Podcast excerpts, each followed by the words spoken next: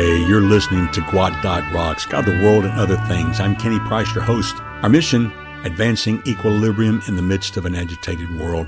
Well, Merry Christmas. It's just around the corner. This is season 17, episode 371.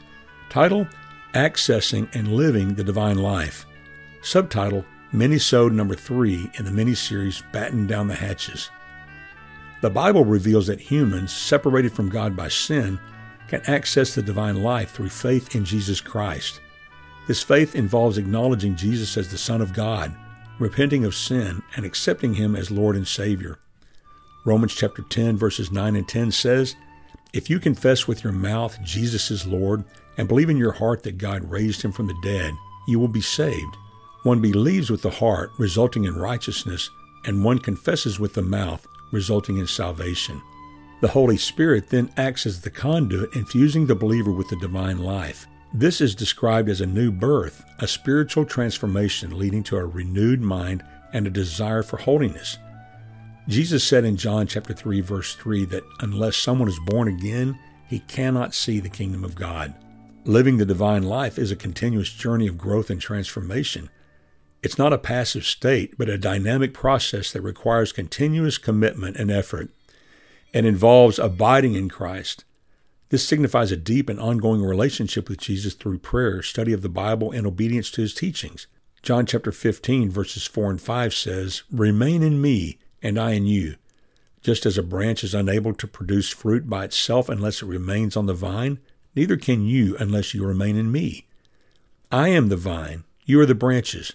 The one who remains in me and I in him produces much fruit, because you can do nothing without me.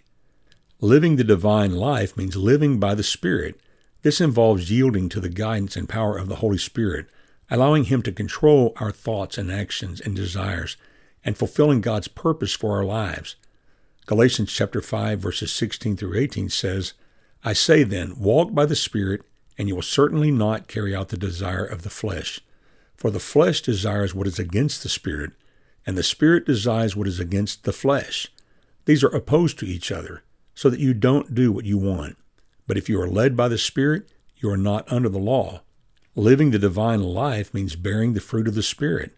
Galatians chapter 5 verses 22 and 23 reveals the divine life manifests itself in outward expressions of love, joy, peace, patience, kindness, goodness, faithfulness, gentleness, and self control, which is conforming to Christ's image, by which we become increasingly like Jesus Christ in character, actions, and love. Isn't that wonderful?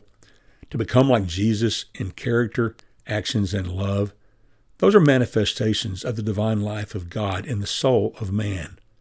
Living the divine life means sharing the divine life. Believers are called to build God's kingdom and contribute to the advancement of God's reign on earth by sharing the gift of the divine life with others through evangelism, discipleship, and acts of love and service, as commanded in Matthew chapter 28 verses 19 and 20. Of course, we know this as the famous passage of scripture called the Great Commission, where Jesus said, "Go, therefore, and make disciples of all nations, baptizing them in the name of the Father and of the Son and of the Holy Spirit." teaching them to observe everything I have commanded you. And remember, I am with you always to the end of the age. My friend, what a great time of the year to focus on battening down the hatches of our hearts as we celebrate the birth of Jesus Christ, rejoicing that He has opened wide the door to access and live the divine life. And with that, my friend, I bid you peace.